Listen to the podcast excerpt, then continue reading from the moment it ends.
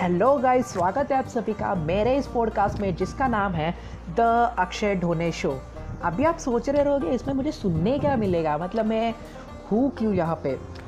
सो so basically मैं अपने life के एक्सपीरियंस से शेयर करूँगा इस पॉडकास्ट के ज़रिए। भले वो मोटिवेशन पॉडकास्ट हो सकता है या फिर बिज़नेस रिलेटेड पॉडकास्ट हो सकता है।